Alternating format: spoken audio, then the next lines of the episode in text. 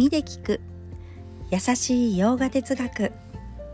こんにちはふみママです。いつもお聞きいただいている皆様また今日初めてお聞きいただける皆様ありがとうございます。このラジオでは洋画哲学を耳で聞きそして日常に生かしていきたいという思いから配信しています。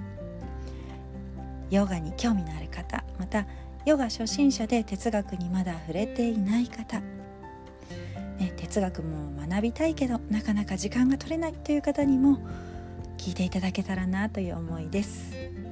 はいそれでは今日のテーマ瞑想の意味について話したいと思います、えー、バガバットギーター6章にですね瞑想の教え、まあ、瞑想のことがメインに書かれている章もありますけれども、まあ、2章にもね少し触れているのでその辺りを今日はお話ししていきたいと思います。まずは瞑想の意味2つですね。1つ目心を準備する。2つ目教えを落とし込む。1つ目の心を準備する。知恵を学ぶ前に心の静けさを。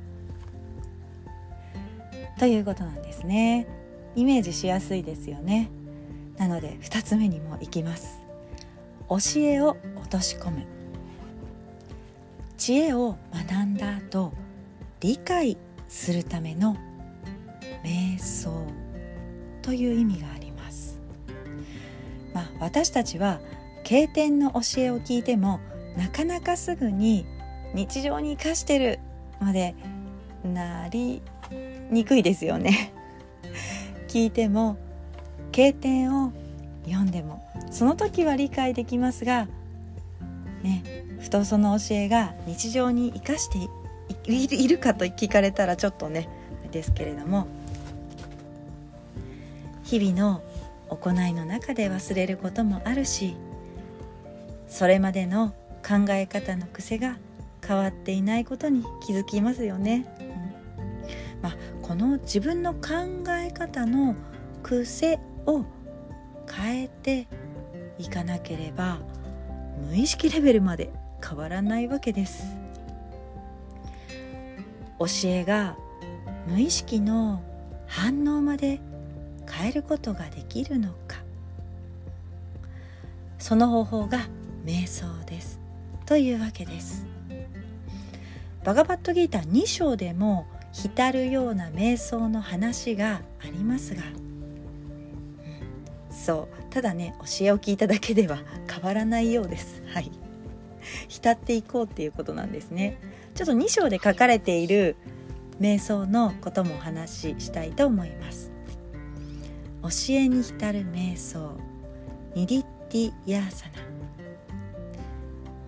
経典はですね私たちにあなたは完璧だというふうに甘い言葉をかけてくれます。そんな完璧なあなたはもっともっと、ね、甘いシロップになるために経典に浸る瞑想が必要というわけです、うん。ね、完璧だよって自覚したいですよね。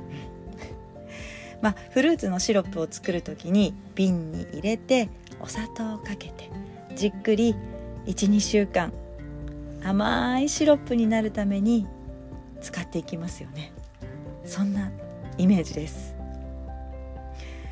そして瞑想する時も体や心感覚は動いています、え私たちその動くものをこう変わらずに見ていることができますよね。そんな風に私という存在は変わらずに見ている存在なんだと。